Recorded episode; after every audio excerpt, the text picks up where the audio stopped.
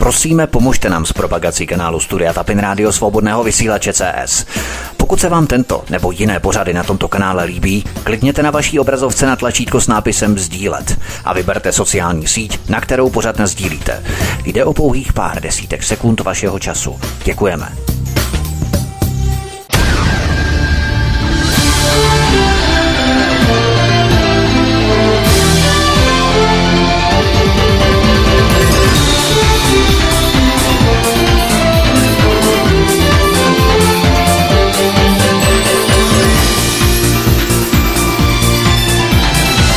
Příjemný dobrý den, dámy a pánové, milí posluchači od mikrofonu svobodného vysílače nebo na kanále Odyssey vás zdraví vítek. Vítám vás při poslechu první epizody celkem trojdílného cyklu Haiti, Somálsko západu. Haiti je ostrovním státem ve Velkých Antilách v Karibském moři.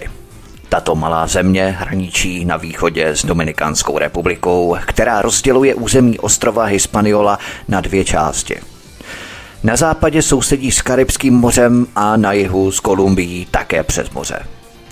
Na severu a severovýchodě Haiti sousedí přes moře se Spojenými státy americkými.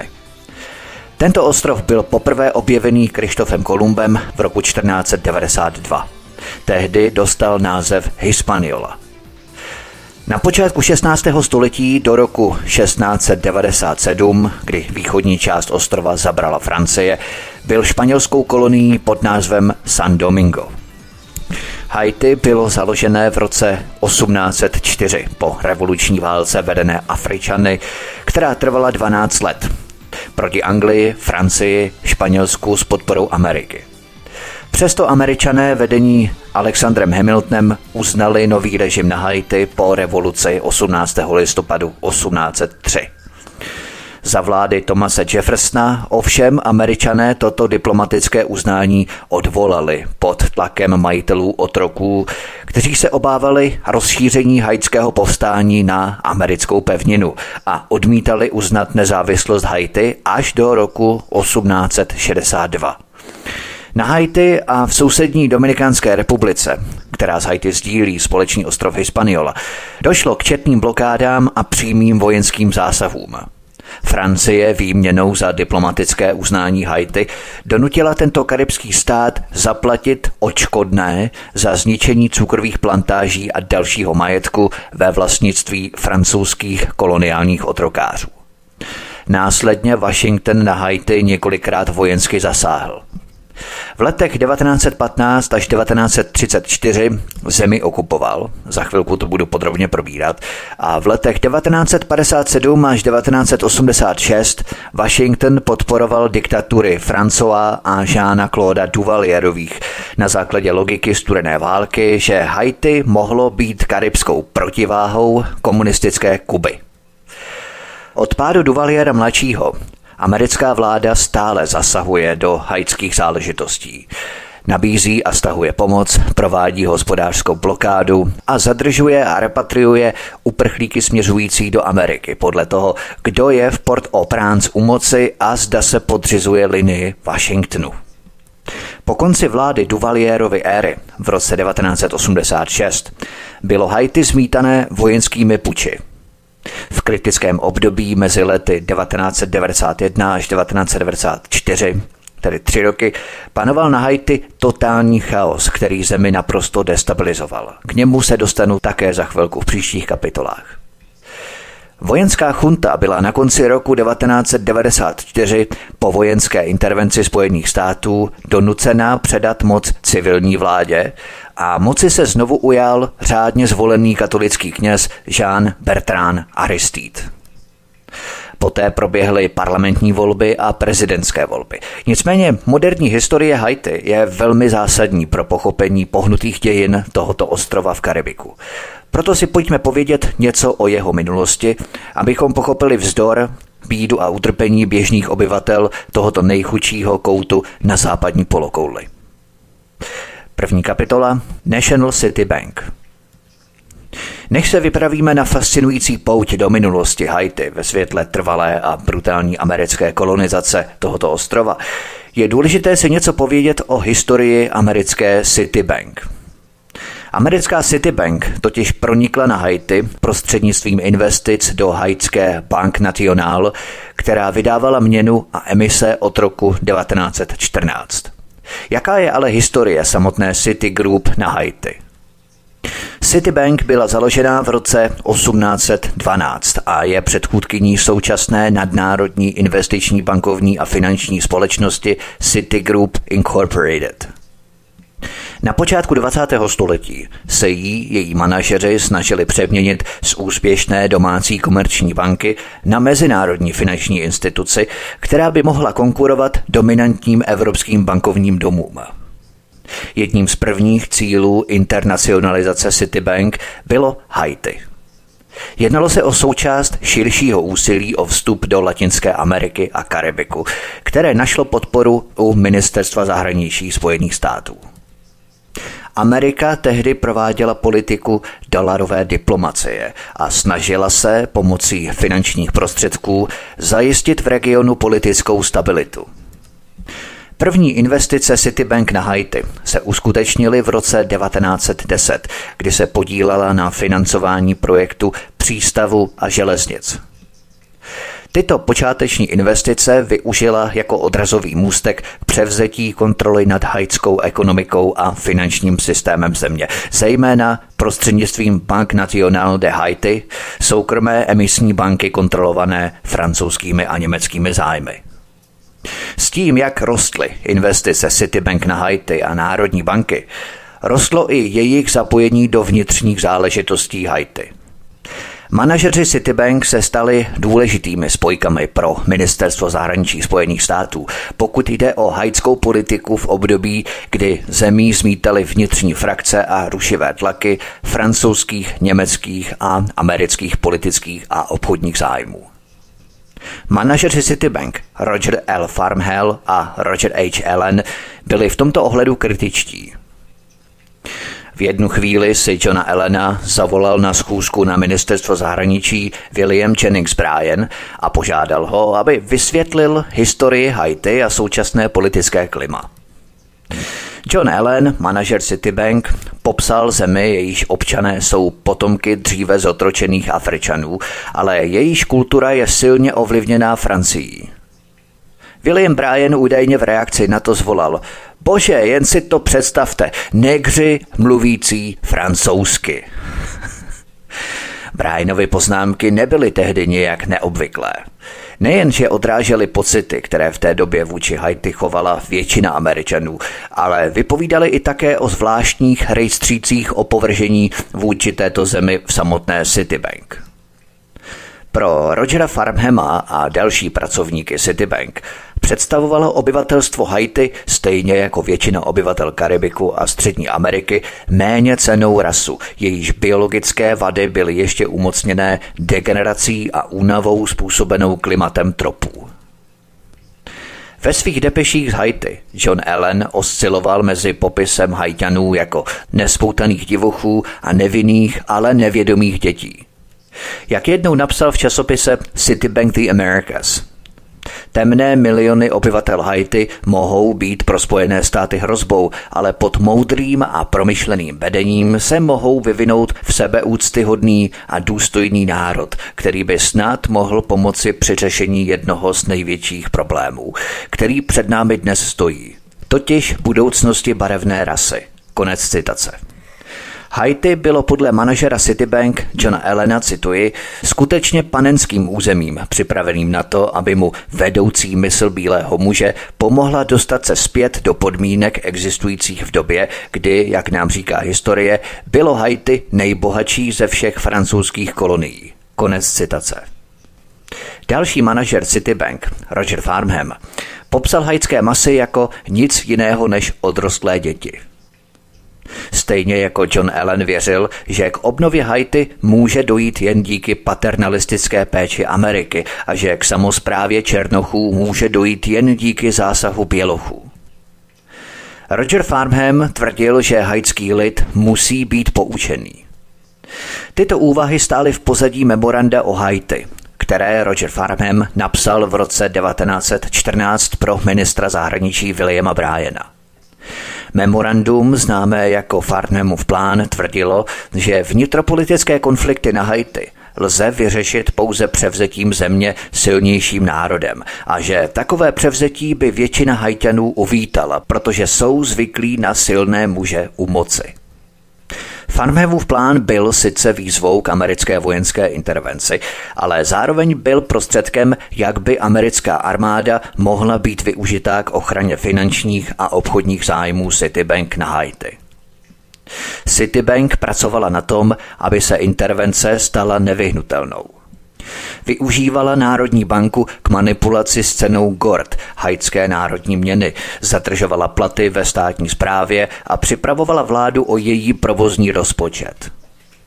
V roce 1914 došlo k naprosté drzosti amerického diktátu. Citibank totiž nařídila převést haitské zlaté rezervy z trezorů Bank National na Wall Street na palubě americké bitevní lodi – jen si to představme. Američané by připochodovali do Prahy, do České centrální banky, přikázali by vynést všechno zlato, které by si pak následně odvezli do trezoru na Wall Street. Něco neslíchaného, totální spochybnění národní suverenity. Jak jinak to mohli chápat hajťané? Prostě gangstři s kolťákem u pasu, připravenou námořní pěchotou a vraždícími komandy, pokud země nebude poslouchat a dobrovolně jim zlato nevydá. V roce 1915 byla svrchovanost Haiti zcela zničená, když byl účinně realizovaný Farnhevův plán s vyloděním americké námořní pěchoty, což bylo zdůvodněno vnitropolitickými nepokoji na Haiti, údajnou hrozbou Německa v Karibiku a snahou chránit americké zájmy. Tomuto vylodění americké námořní pěchoty se budu věnovat od další kapitoly v rámci dějin Haiti. Americká vojenská okupace Haiti fungovala jako záruka za investice Citibank v této zemi. V roce 1922 byly francouzské a německé zájmy v haitské Bank National eliminované a banka přešla pod úplnou kontrolu Citibank. Byl zregulovaný výběr cel, což zajistilo splácení dluhopisů na železniční a přístavní projekty banky a zároveň bylo odstraněné politické riziko pro investory z úvěru banky ve výši 30 milionů dolarů poskytnutého zemi. Z této okupace profitoval zejména manažer Citibank Roger Farnham, který jako správce jedné z haitských železnic obdržel značnou výplatu a roční plat. Jeden z bankéřů Citibank sice popsal Haiti jako malý, ale výnosný kousek biznesu, ale tyto zisky přišly haitský lid draho. Jejich obchod se zapsal do účetní knihy násilím, brutálním potlačením řady rolnických povstání, po kterých zůstaly desítky vypálených festic, tisíce mrtvých hajťanů a další stovky uvězněných nebo nuceně nasazených na řetězové práce, které připomínaly doby otroctví. Okupace trvala 19 let do roku 1934 a skončila jen díky protestnímu hnutí v celé zemi a nepříznivé publicitě Citibank v samotné Americe. Zatímco mariňáci byli v roce 1934 stažení, Bank National zůstala pod přímou kontrolou Citibank až do roku 1941, kdy byla, a to se podržte, prodaná zpět haitské vládě jejich vlastní banka za půl milionu dolarů. I po roce 1941 však Bank National nadále řídili lidé jmenovaní Citibank a Citibank nadále působila jako její mezinárodní korespondenční banka. Citibank ovšem neoperovala pouze na Haiti. Jak jsem naznačil, jednalo se o širší zájmy trancování a kolonizování celého Karibiku americkým kapitálem z Wall Streetu. Citibank se angažovala třeba také na Kubě, v Dominikánské republice, Portoriku a Panamě, ale také v zemích jako je Argentína. V těchto zemích ale také neoperovala pouze samotná Citibank. Třeba Chase Manhattan působila na Kubě a v Panamě a zase Brown Brothers v Nikaraguji. Nicaragua byla ve 20.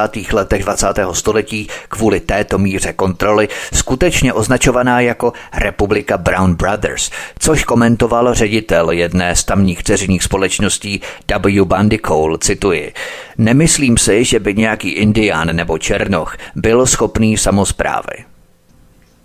Před několika lety třeba Citibank kompletně převzala portorické dluhy a veřejné služby po hurikánu Maria. Ale tomu se budu věnovat v kapitole o geoengineeringu. Pojďme se ale vypravit na další fascinující pouť po haitské historii ve světle americké kolonizace a drancování země. Posloucháte první epizodu z trojdílného cyklu Haiti Somálsko západu. Od mikrofonu svobodného vysílače a nebo na kanále Odisí vás zdraví vítek, písnička je před námi a po ní pokračujeme. Příjemný večer.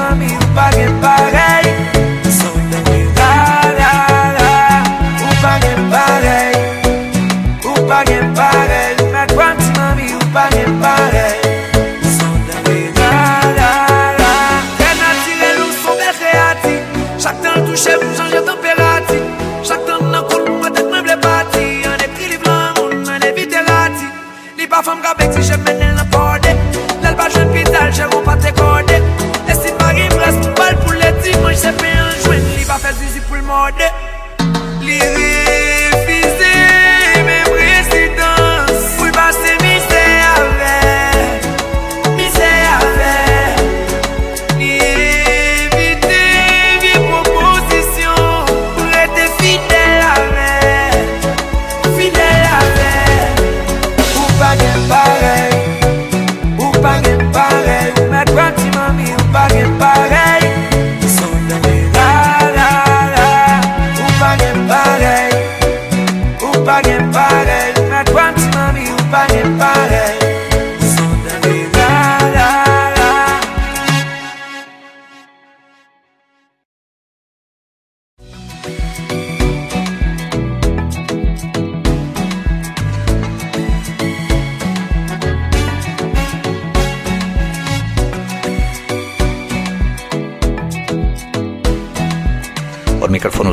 Vysílače anebo na kanále Odisí vás zdraví vítek posloucháte první epizodu z trojdílného cyklu Haiti Somálsko západu.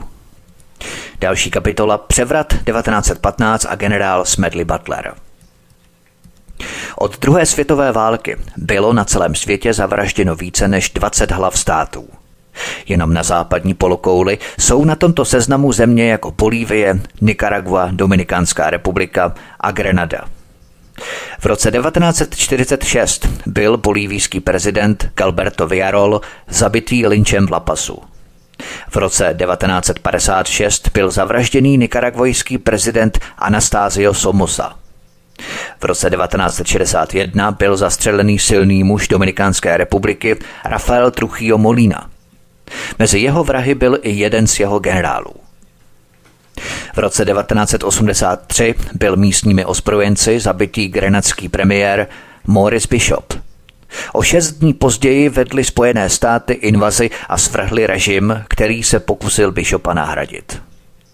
K dalším významným hlavám států, které zemřely násilnou smrtí od roku 1945, patřili indický vůdce Mohandas Gandhi, irácký král Faisal, pákistánský premiér Liaquat Ali Khami, jeho větnamský prezident Ngo Dinh Vien, jeho africký premiér Henrik Verwoerd, iránský prezident Mohamed Ali Rajai a premiér Hoyatoleslam Mohamed Javad Bahonar, egyptský prezident Anbar Sadat, nově zvolený libanonský prezident Bashir Gemayel, indická premiérka Indira Gandhiová, švédský premiér Olof Palme a samozřejmě americký prezident John Kennedy.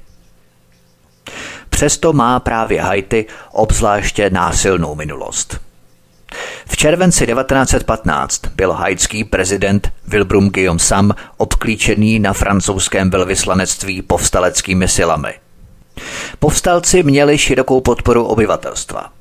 Nebyl to žádný šok, protože sám byl známý jako zuřivý mstivý hrdlořez, který se násilím zmocnil vlády a zavraždil stovky svých politických nepřátel, než se dal na útěk. Když ho rozuřený dav konečně našel, krčícího se na půdě, rozsekal svého prezidenta na kusy. Ostrovní stát Haiti, kdysi známý jako Perla Antil, tehdy vystřídal během čtyř let sedm prezidentů, ze kterých většina byla zabitá nebo předčasně odstraněná. Venkovský sever byl pod kontrolou Kakos, povstaleckého hnutí, které převzalo svůj název od křiku domorodého ptáka. Ačkoliv byli Kakos všeobecně vykreslovaní jako skupina vraždících banditů, byli v podstatě nacionalisté a snažili se vzdorovat kontrole cizinců, zejména Francie, Ameriky a malé menšině mulatů, kteří tehdy ovládali haitskou ekonomiku. Haiti, vedené povstalci a rolníky, bylo pro Spojené státy, které považovali tento národ za pouhý ohrožený investiční majetek, nepřijatelné. Jak jsem popisoval v předchozí kapitole, americká National City Bank tehdy kontrolovala Haitskou národní banku a železniční systém země. Američtí cukrovarničtí baroni považovali bohaté plantáže na Haiti za slibné cíle, na které si brousili zuby. A tak se 29. července 1915 po několika týdnech pozorování z křižníků kotvících u pobřeží vylodili dva pluky americké námořní pěchoty. Jejich prvotním cílem bylo zajistit, aby byl do čela státu dosazený americký kandidát, senátor Filipe Sudre Dartigenav. O necelé dva týdny později, v srpnu 1915, byly uspořádané předčasné volby. Jistě si vzpomínáte na amerického generála Smedleyho Butlera – toho jsem probídal v pořadu Vybělená historie v jeho druhé části, ve které jsem popisoval chronologii, jak američané připravili fašistický převrat v roce 1933. Tehdy skupina největších amerických podnikatelů, včetně třeba Prescotta Bushe, Naschromáždili obrovské množství finančního kapitálu, najeli půl milionovou armádu žoldáků a byli připraveni svrhnout prezidenta Franklina Roosevelta spolu s americkým kongresem a nastolit svou vlastní fašistickou vládu. Přípravu tohoto obrovského převratu předčasně odhalil právě generál Smedley Butler – Smedley Butler šel ale dál a bez servítků vypověděl, co američané prováděli dříve a čeho on byl součástí. Cituji. Strávil jsem 33 let u námořní pěchoty. Většinu času jsem byl prvotřídním svalovcem pro velký biznis, pro Wall Street a pro bankéře. Stručně řečeno byl jsem vyděračem a gangstrem kapitalismu. Účet za to nese široká veřejnost. Tento návrh zákona skládá strašlivé účty. Nově umístěné náhrobky, zohavená těla, zničené mysli, zlomená srdce a domovy. Ekonomická nestabilita, zpátečnické zdanění pro generace a generace. Válka byla z velké části otázkou peněz. Bankéři půjčovali peníze cizím zemím a když je nemohli splatit, prezident na ně poslal námořní pěchotu. Vím to, byl jsem na jedenácti takových výpravách. Konec citace. A tento generál Smedley Butler zavzpomínal také i na Haiti. Když se v srpnu 1915 sešlo národní schromáždění na Haiti, stála americká námořní pěchota v uličkách z bajonety, dokud se prezidentem nestal muž vybraný americkým ministrem. Vzpomínal Smedley Butler, hrdina námořní pěchoty, který vedl rozhodující vojenské tažení a v následujících dvou letech spravoval místní policejní síly na Haiti. Nebudu říkat, že jsme ho tam dosadili my. Ministerstvo zahraničí by mohlo mít námitky. Každopádně byl nasazený, napsal později Smedley Butler. Byl tu ale pro Američany problém. Velká část Haiti byla stále pod kontrolou Kakos, vedených armádním důstojníkem, který se stal vůdcem partizánů. Jejich vůdcem byl Charlemagne Perot. Přestože už tehdy generál Smedley Butler začal mít velké pochybnosti o americké politice ve Střední Americe a skutečný úkol armády viděl v pacifikaci obyvatelstva, vedl několik misí, které porazily malou a špatně vycvičenou povstaleckou armádu Kakos. Byly to šavlé a starobilé pistole proti moderním zbraním a vycvičené námořní pěchotě. Povstání partizánů Kakos pokračovalo ještě několik let, i když okupační síly obrátily svou pozornost na stavbu silnic a další projekty. Tato vylepšení měla většinou za cíl povzbudit investice a usnadnit obranu venkova. V roce 1919 byl vůdce partizánů Kakos Perolt zavražděný americkým mariňákem – Vůdce povstalců se ale nakonec znovu stal symbolem demokratického hnutí s koncem 80. let, které se spojilo a z původního katolického kněze Žána Bertranda Aristida učinilo prvního demokraticky zvoleného prezidenta země v roce 1990. To ale předbíháme. Mezi lety 1915 až 1934 ale americká okupace vedla ke zničení demokratického potenciálu Haiti, k vytvoření represivního policejního aparátu a atmosféry vykořišťování, útlaku a rasismu, která připravila půdu pro mnohé z toho, co následovalo. V mnoha ohledech se jednalo o archetypální příběh moderního imperiálního dobývání. Pojďme na další kapitolu Ukončení demokracie. Necelé dva měsíce po invazi v roce 1915 podepsal prezident Dartigenáv smlouvu, která dávala Americe právo spravovat Haiti po dobu následujících 20 let. Jak vysvětlil Jill Archer ve své knize The Plot to Seize the White House, spiknutí s cílem zmocnění Bílého domu – Haitská ústava byla později přepracovaná tak, aby byl odstraněný zákaz vlastnictví půdy cizinci. Američtí investoři mohli od nynějška kupovat úrodné oblasti a podnikat s plantážemi cukrové třtiny, kaká, banánů, bavlny, tabáku a sisalu. Tato právní reforma umožnila úplné upevnění haitské oligarchie v následujících desetiletích a připravila půdu pro černožské nacionalistické povstání, které zmanipuloval prohnaný a brutální lékař François Duvalier, doživotní prezident Haiti. Vedoucí představitelé ve Washingtonu se také v roce 1915 rozhodli nahradit malou a neefektivní haitskou armádu policejní jednotkou o síle tří tisíc mužů, kterou měl vycvičit generál Smedley Butler. Jako velitel haitského četnictva se stal generálmajorem a převzal pravomoci ministra vnitra – Nové síly, vedené výhradně důstojníky námořní pěchoty, stály Spojené státy přibližně jednu miliardu dolarů ročně a nezodpovídali se haitskému prezidentovi, ale americkému ministru zahraničí. Vysokou úctu, kterou hajčtí vojenští představitelé chovají k americkým vojenským činitelům, lze vysledovat v tomto počátečním dohledu, který se projevil, když se prezident Aristide snažil prosadit civilní kontrolu nad společným americko-hajckým vojenským aparátem.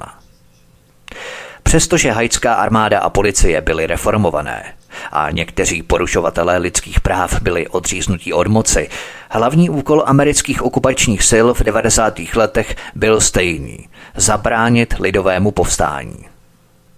Butlerova autobiografie Old Gillette Eye, napsaná společně s Lovelem Thomasem, odhaluje podstatu tohoto amerického výtvoru, stejně jako všudy přítomný rasismus jeho doby – Nejtěžší prací pro domorodé četníky, napsal Butler, bylo naučit se udržet boty na svých obrovských nohách. Když byli sami na obhlídce, často si domorodí četníci přehodili boty přes ústí svých pušek, ale když měli obecenstvo, nosili své boty s hrdostí a chodili s rozmachem tihle černí vojáci s nablízkanými botami a knoflíky a klobouky nakrčenými nad jedním okem si vykračovali po ulici a hřáli se na obdivných pohledech upjatých černošských žen. Konec citace. Počátkem roku 1916 bylo hajské četnictvo oficiálně začleněné do nové smlouvy s Amerikou.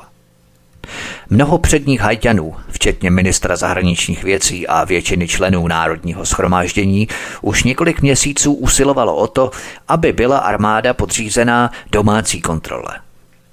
Generál Smedley Butler to vysvětloval takto. Protože jsme my, američané, měli být zodpovědní za policejní síly, přirozeně jsme chtěli, aby byli pod naší kontrolou. Konec citace. Tehdejší prezident Dartigenáv nakonec s americkým plánem souhlasil, nebo si to alespoň Butler myslel, a smlouva byla předaná do Washingtonu.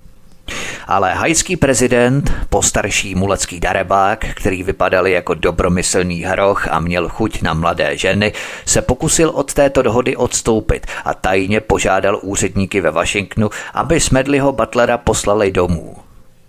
Jeho intriky se nezdařily a hajťané nadále využívali své demokratické instituce, aby se vynutili ruku Spojených států. Protože ustanovení smlouvy bylo v rozporu se starou hajskou ústavou, jednalo se o novém dokumentu. Washington poslal hrubý návrh Dartigenávovi a jeho kabinetu a naléhal na ně, aby schválili pokračování americké vojenské kontroly a zrušení jediné pozemkové politiky hajťanů jak Smedley Butler vzpomínal. Žádný cizinec nemohl na Haiti držet půdu, pokud nebyl občanem Haiti a nemohl se jim stát, pokud se neoženil s hajťankou. To nás vylučovalo. Konec citace. Ministr zahraničí ve spolupráci s poslaneckou sněmovnou a senátem mezi tím připravoval zcela jiný dokument – Opozice doufala, že přijetím nové ústavy donutí Ameriku, aby se vzdala své moci a ponechala v platnosti omezení týkající se půdy. Smedley Butler byl okamžitě předvolaný na schůzku s americkým velvyslancem a vlastním vojenským velitelem. Zprávou byl telegram z ministerstva zahraničí, ve kterém se uvádělo, že navrhovaná ústava je nepřátelská a nepřijatelná. Jejímu přijetí mělo být zabráněno. Jak Smedley Butler vzpomínal na tuto scénu, velitel jeho pluku, plukovník Eli Cole, mu vysvětlil, že američtí důstojníci do toho nemohou strkat nos. Jediný, kdo může jednat, jste vy, Butler, jste haitský důstojník. Prezident Tartigenáv prostřednictvím jednoho z ministrů vlády vzkázal Smedlimu Butlerovi, aby s četníky napochodoval k národnímu schromáždění a rozpustil ho. Smedley Butler místo toho doběhl do paláce, vnikl do prezidentovy ložnice a postavil se třesoucí hlavě státu. Podle Butlerova vyprávění haitský vůdce naříkal, všichni jsou proti mně, udělejte to vy. Smedley Butler neměl žádnou zálibu v roli diktátora, napsal Archer. Snad proto nebo jenom proto, aby se ochránil před budoucími útoky, trval na tom, aby Dartigenáv podepsal dekret, který mu nařizoval jednat a rozpustit schromáždění, aby skoncoval s duchem anarchie, který ho oživuje. Prezident chtěl mít ještě větší politické krytí a tak vyčkával, dokud dekret nepodepíše i jeho kabinet. protože se nikdo z Haitianů neodvážil sdělit tuto špatnou zprávu svým krajanům. Musel Smedley Butler oznámit rozpuštění schromáždění sněmovně plné rozlobených zákonodárců, kteří se v té době nacházeli v závěrečné fázi přijímání nové ústavy. Smedley Butler, přivítaný Sikotem, si uvědomil, že četníci jsou připraveni střílet na své vlastní vůdce. Nařídil jim, aby sklonili zbraně. Když křik utichl, byl dekret přečtený a zákonodárci, stále tváří v tvář ozbrojeným vojákům, jej neochotně přijali. Budova byla vyklizená a dveře zamčené.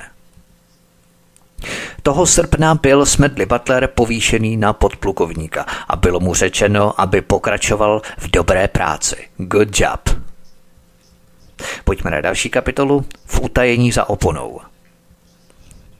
Přestože Smedley Butler trávil většinu času organizováním rozvojových projektů na Haiti, včetně poštovní služby, telegrafních linek, nemocnice a stovek kilometrů silnic, začínal být skeptický k americkým motivům na Haiti. Také se stále více dozvídal o nespravedlnosti okupace, která byla pod konečnou kontrolou jeho nadřízených zřad americké námořní pěchoty, nikoli v domácí, domorodé obrany. Ve vnitrozemí Haiti napsal Archer ve své knize.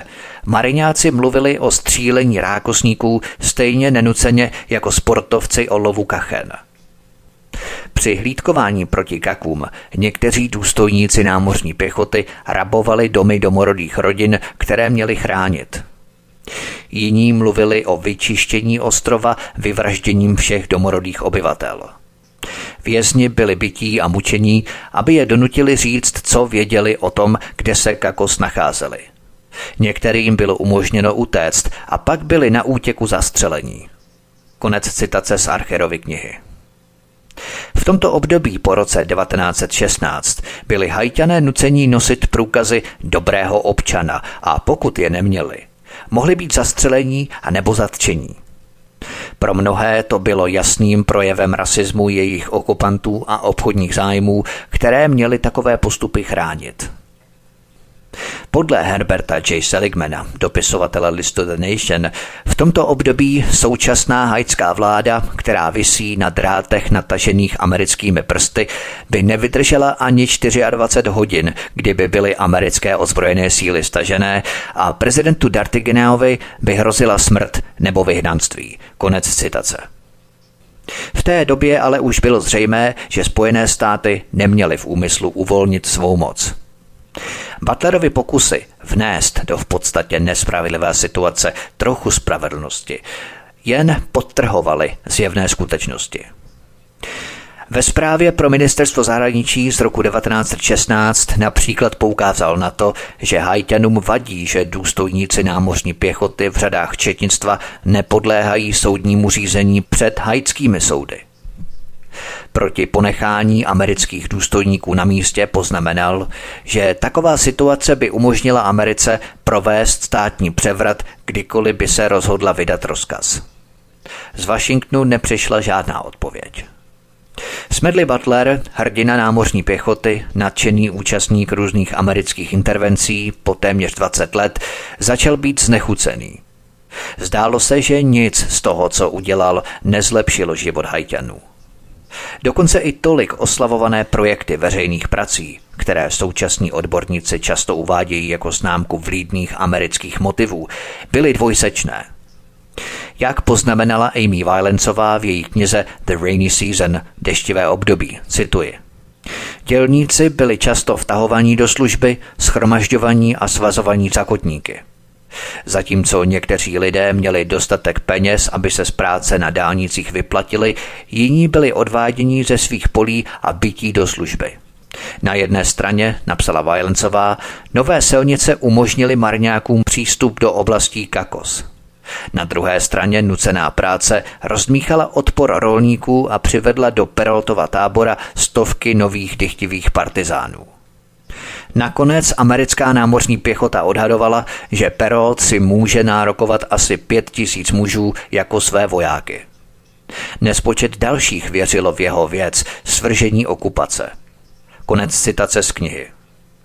Rok po vylodění americké námořní pěchoty nespokojenost na Haiti stále rostla.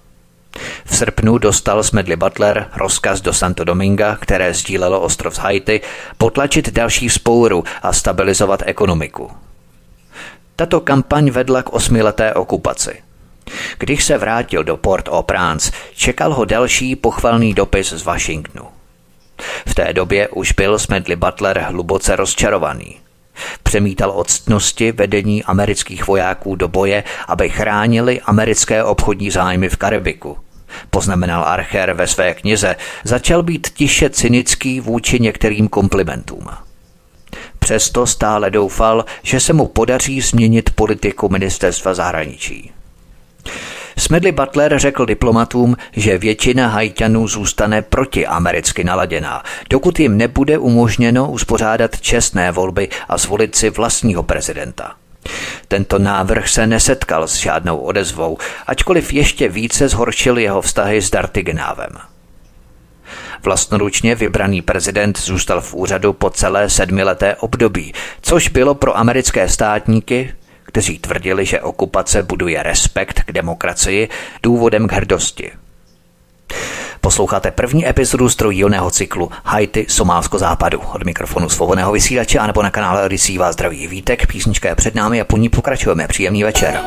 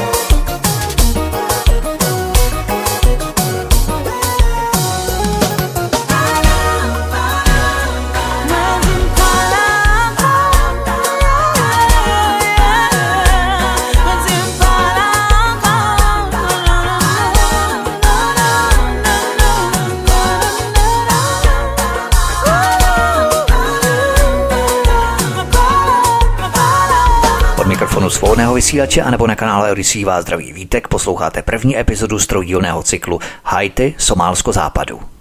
Pojďme na další kapitolu Raketýr pro kapitalismus. Butlerova nespokojenost se ještě více prohloubila po vstupu Ameriky do první světové války v dubnu 1917. Redaktoři novin v Port-au-Prince v komentáři k situaci sarkasticky poznamenali, že prezident Woodrow Wilson měl takové obavy, aby chudé malé národy nebyly ovládnuté silnými vojenskými agresory, že se raději pustil do války v Evropě. Pak navrhli, že by mohl zvážit záchranu Haiti před útočníky. Reakce byla drsná. Spojené státy uvěznily redaktory a noviny zavřely podle pravidel válečné cenzury. To ale byla jen oficiální verze. Ve skutečnosti Woodrow Wilson považoval ostrovní stát Haiti za geostrategického pěšáka v přípravě na první světovou válku. Konkrétně se obával, že by Německo mohlo využít místních politických zmatků k vytvoření vojenských základen na Haiti. Měl také další, převážně ekonomické důvody, proč se zmocnit vlády v zemi.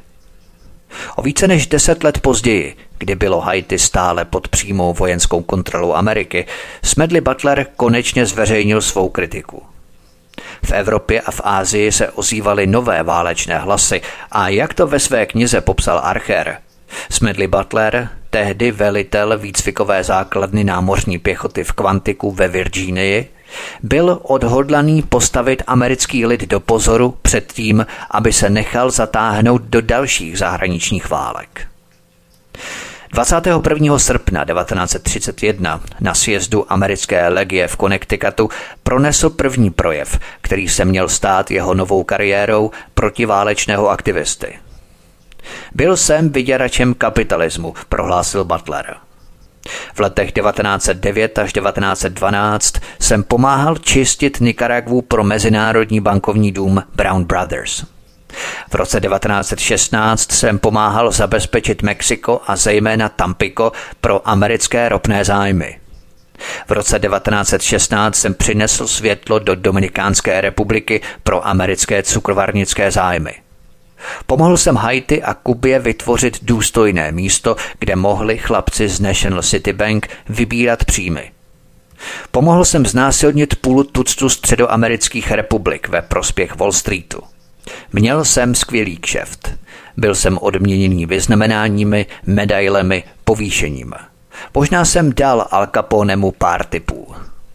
Nejlepší, na co se on zmohl, byla tři města – Mariňáci operovali na třech kontinentech. Konec prohlášení Smedliho Butlera. Butlerovy názory byly formované přímým poznáním amerických obchodních zájmů a korupce klientských států. Začal vnímat armádu jako konzervativní a sebe jako radikálního maverika, který věří v tradiční hodnoty a demokratickou fair play. Toto přesvědčení v jistém smyslu konzervativní ho vedlo k tomu, že se stavěl proti elitářským trendům ve vojenské i civilní politice a vzdoroval jim. Málo který voják nebo politický vůdce byl tak přímočarý. Jistě žádný z aktérů novějších amerických imperialistických dobrodružství nebyl tak upřímný, pokud jde o to, co je vlastně v sázce – Američané od té doby z Haiti prakticky neodešli. Pojďme na další kapitolu.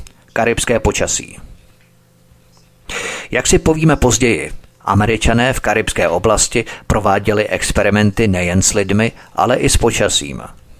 To jsem probíral v mém dvoudílném pořadu Poručíme větru dešti. Podívejme se proto stručně na zprávu Výboru pro obchod, vědu a dopravu amerického senátu.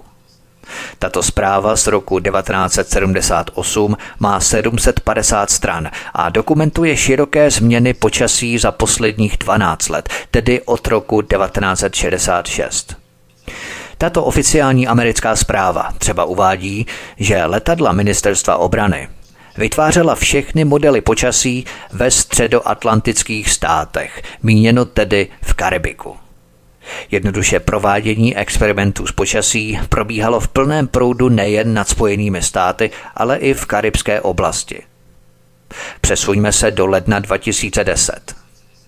12. ledna 2010 přišlo zemětřesení na Haiti, které vyvolalo obrovskou humanitární katastrofu. Zahynulo přes 200 tisíc lidí a dalších 300 tisíc bylo zraněných. Mnoho chudých čtvrtí bylo zdevastovaných. Teď uvedu jednu mou hypotézu nebo úvahu, která je sice spekulativní, ale zase ne tak úplně. Vy, kteří jste neposlouchali můj dvoudílný pořad Kdo vlastní počasí, který jsem vysílal zhruba před více než měsícem, tak pro vás tyto informace budou téměř neuvěřitelné.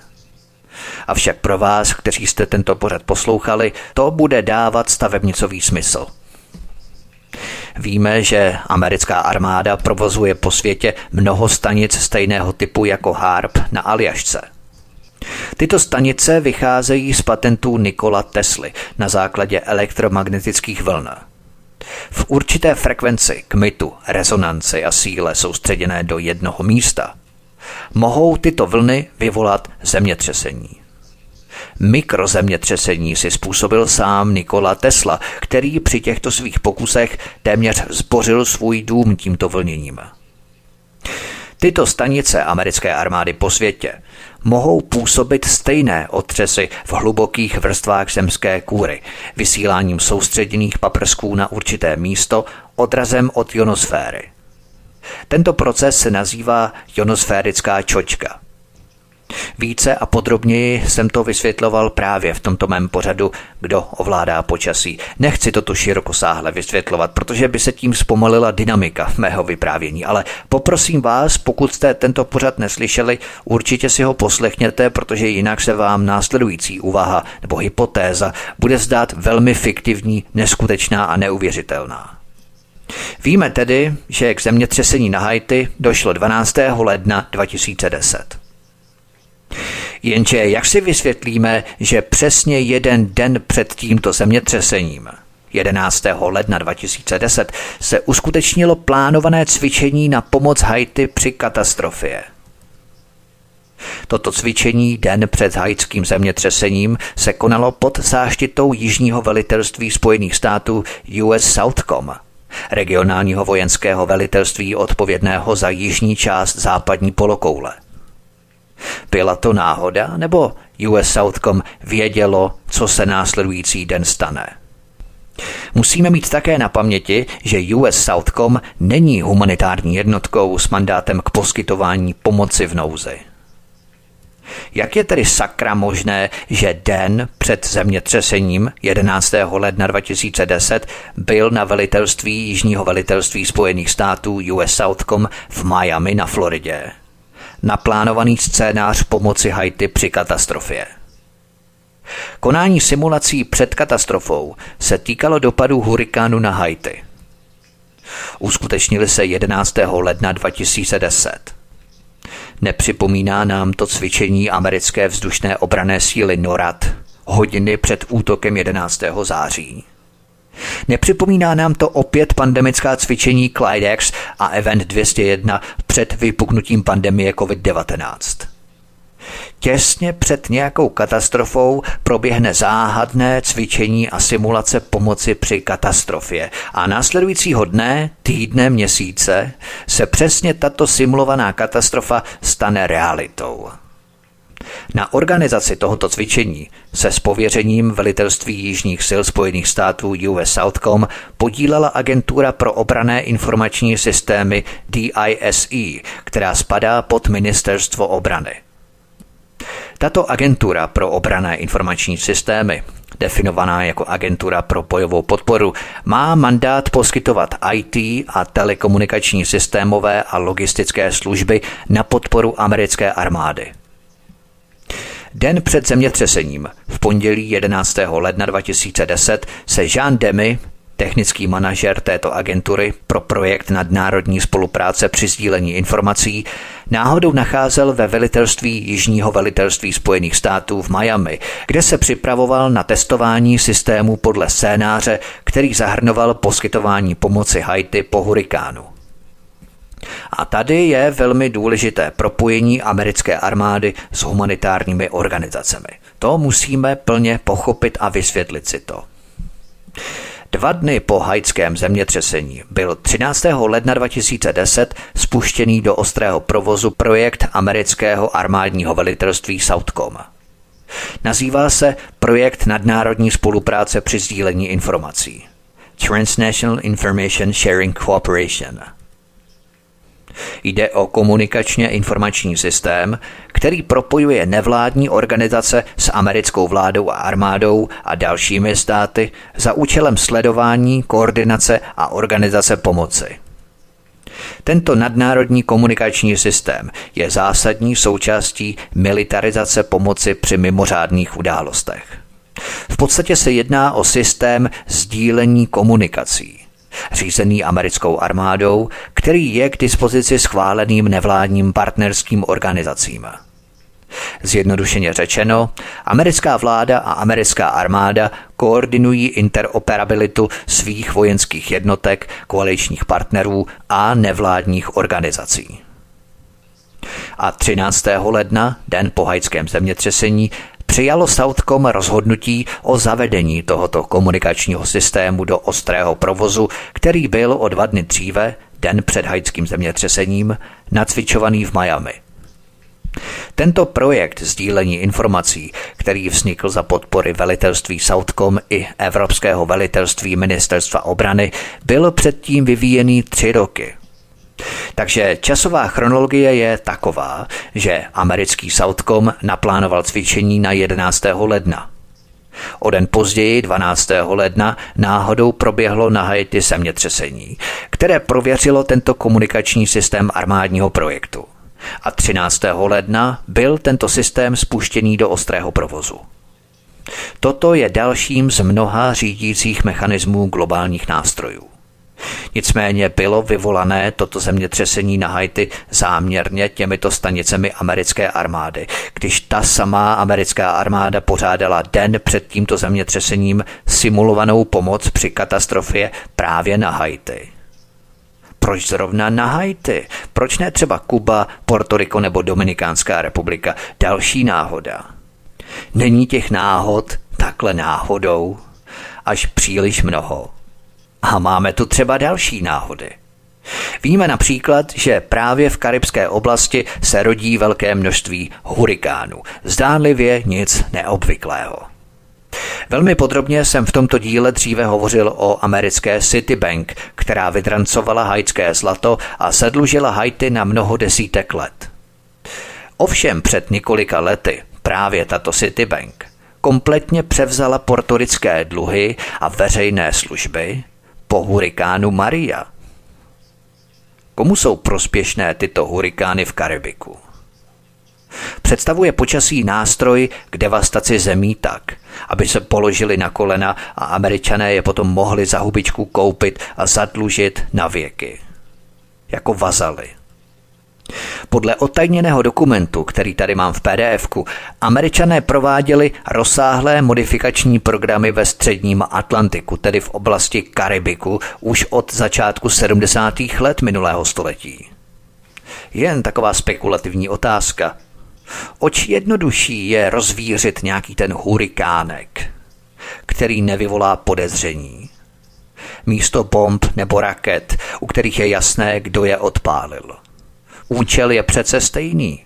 Srazit zemi na kolena, koupit její veškeré dluhy, infrastrukturu a veřejné služby, privatizovat veřejné služby, jako je tomu třeba na Haiti, a dál je dojit a ždímat, nekonečně po generace.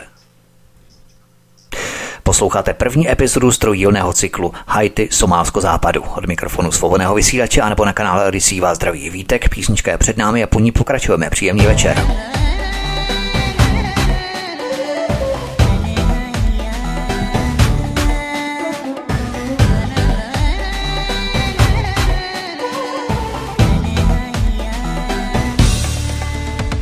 personne. Ka fon kado Chak chou leve pran la Yal chèche Ou des afer Fè son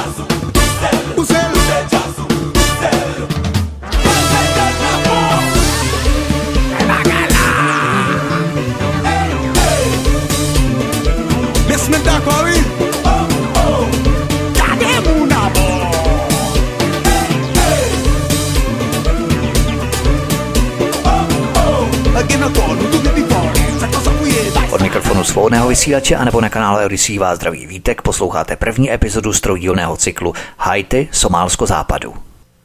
Pojďme na další kapitolu. Fronta za pokrok Haiti 1991 až 1994. V roce 1990 byl poprvé 67% zvolený prezident Jean Bertrand Aristide, který požíval u značné části Haitianů zaslouženou úctu.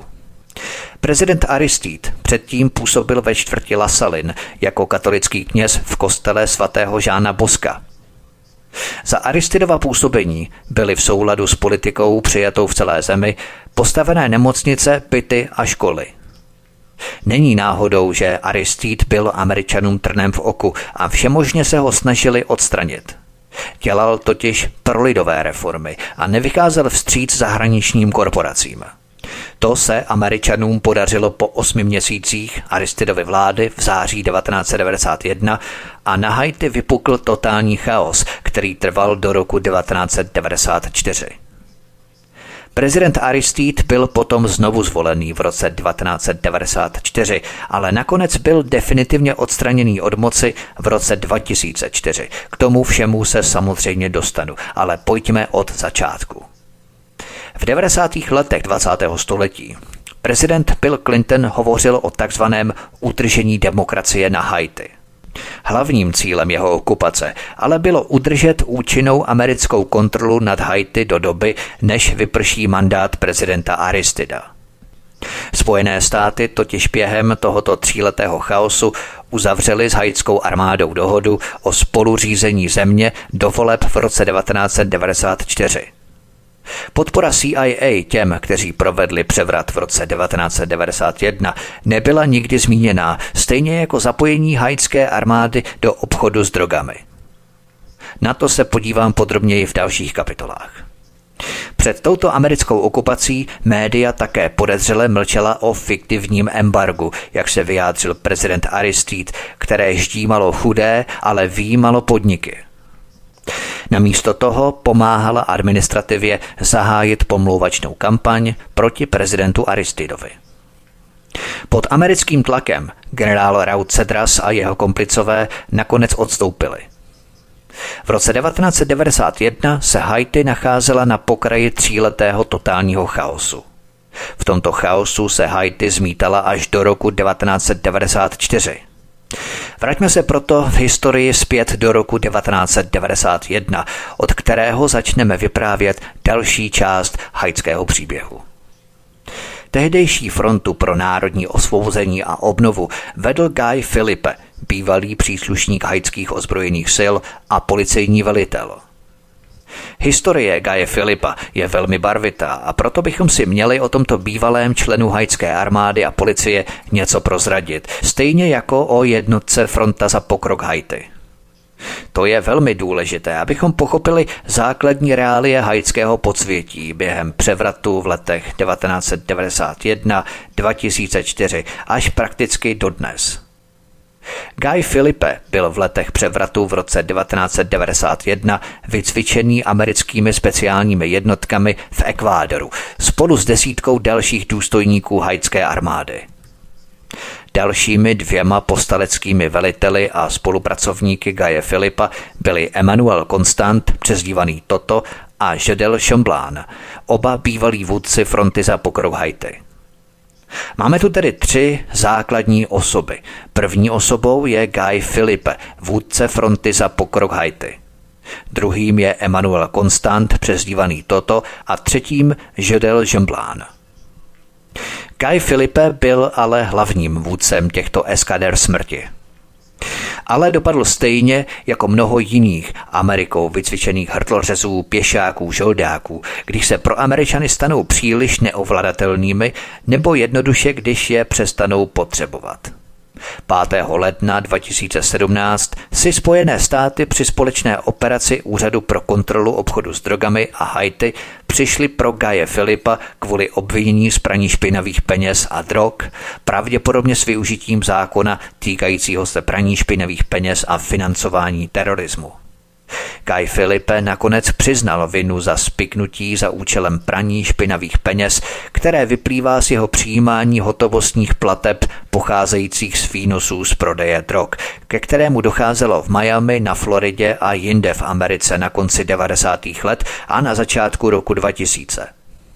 Guy Filipe, bývalý vysoce postavený úředník haitské národní policie, byl po léta na výplatní listině obchodníků s drogami a přijímal 1,5 až 3,5 milionu dolarů jako úplatky za ochranu zásilek drog.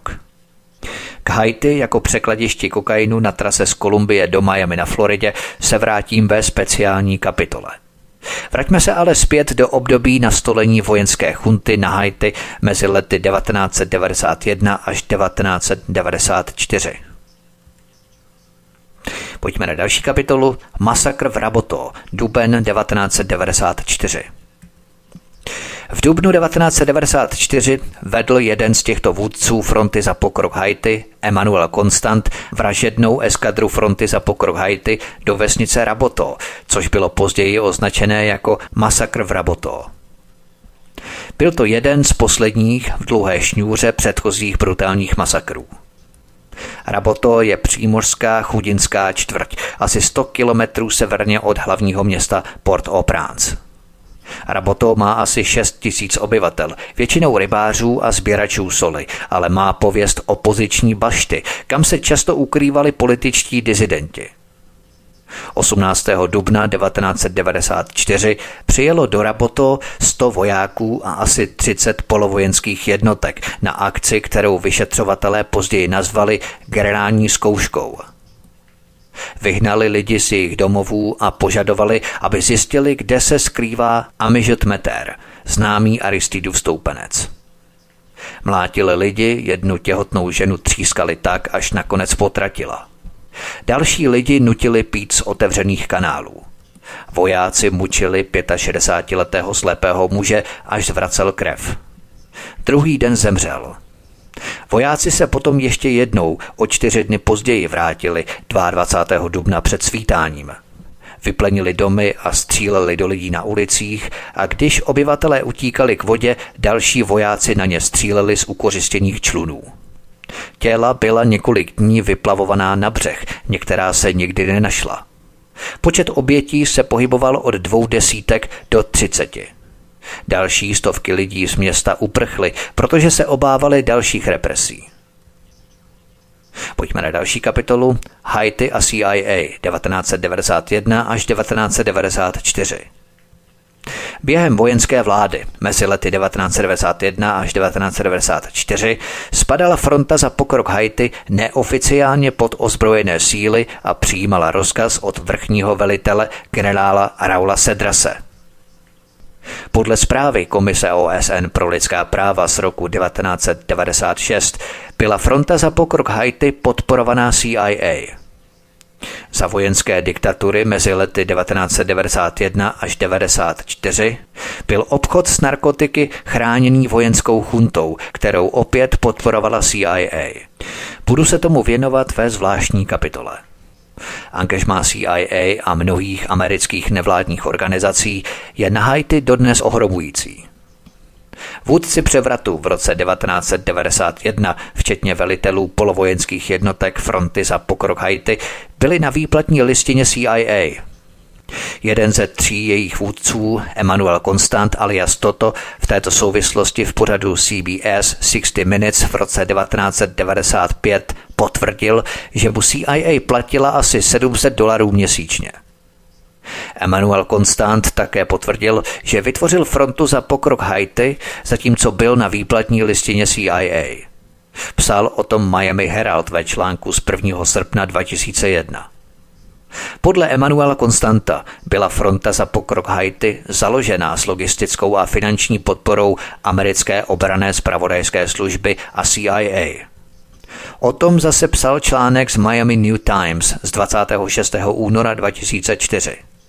Přestože americké okupační síly byly postupně nahrazené jednotkami OSN, na Haiti ale zůstalo mnoho amerických vojenských a civilních poradců, ze kterých někteří se zasloužili o rozvoj nových haitských policejních sil.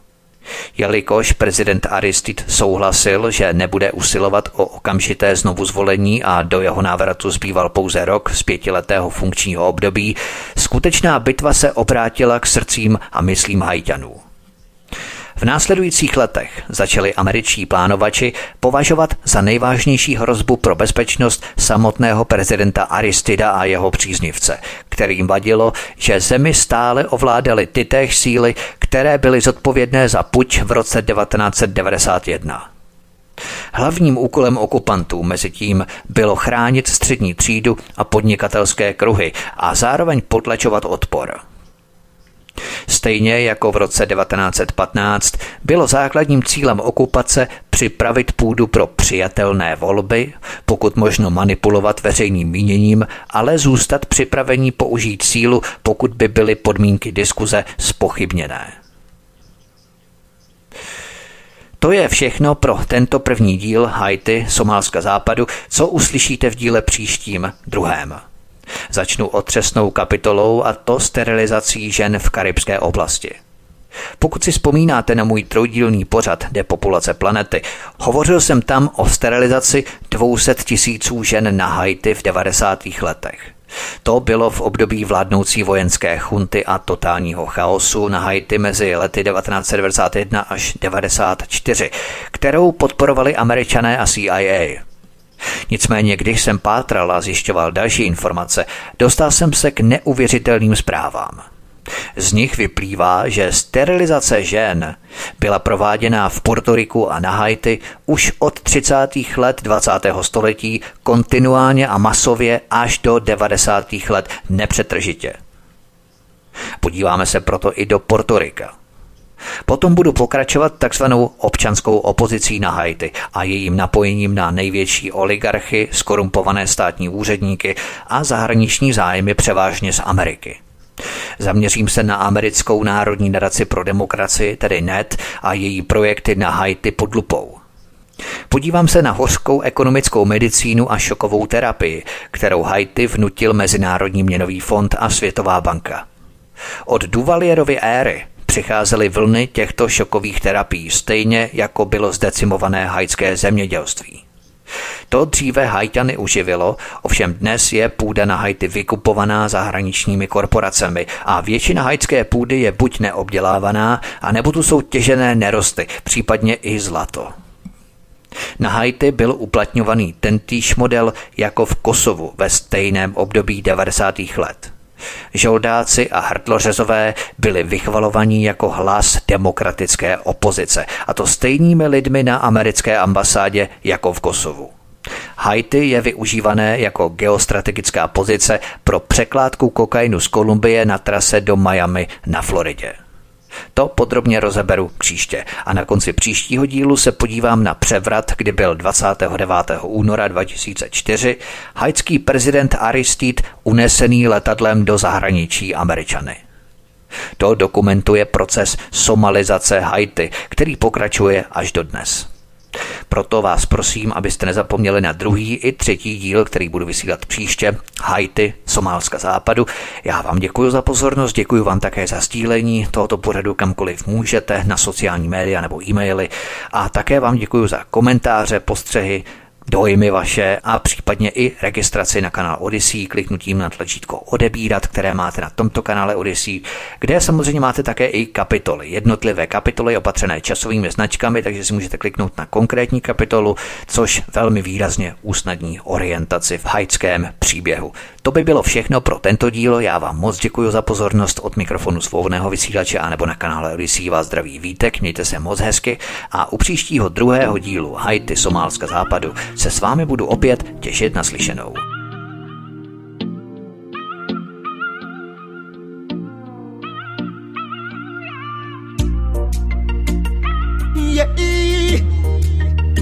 Juanito, yeah.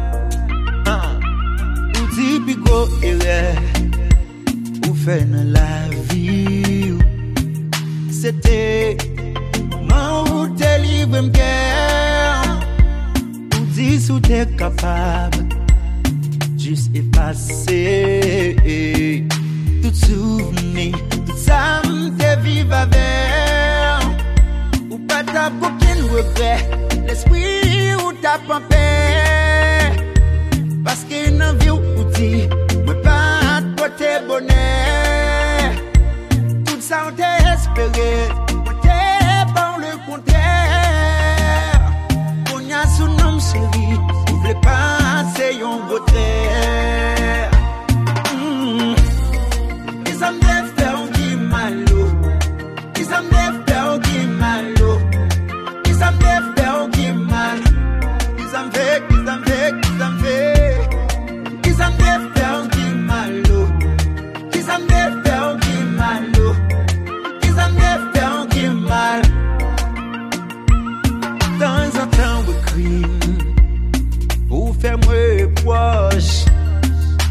appelé Ça me dit qu'on ne fait pas de bon Mon monde est passé Avec moi, yo.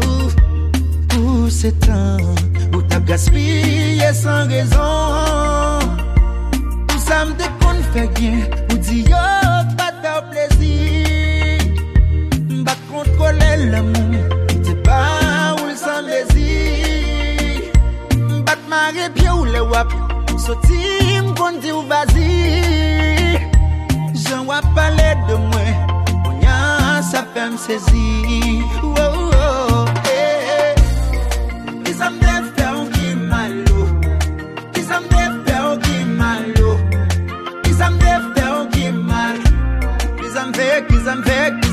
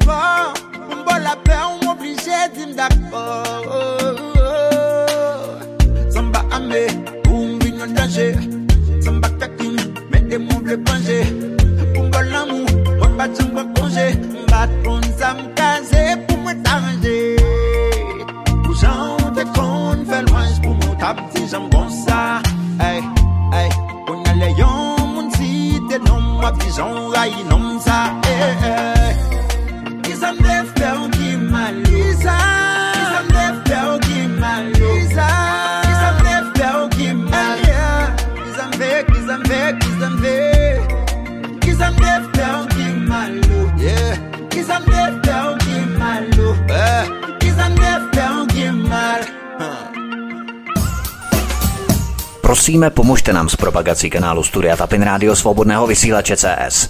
Pokud se vám tento nebo jiné pořady na tomto kanále líbí, klikněte na vaší obrazovce na tlačítko s nápisem Sdílet a vyberte sociální síť, na kterou pořád sdílíte. Jde o pouhých pár desítek sekund vašeho času. Děkujeme.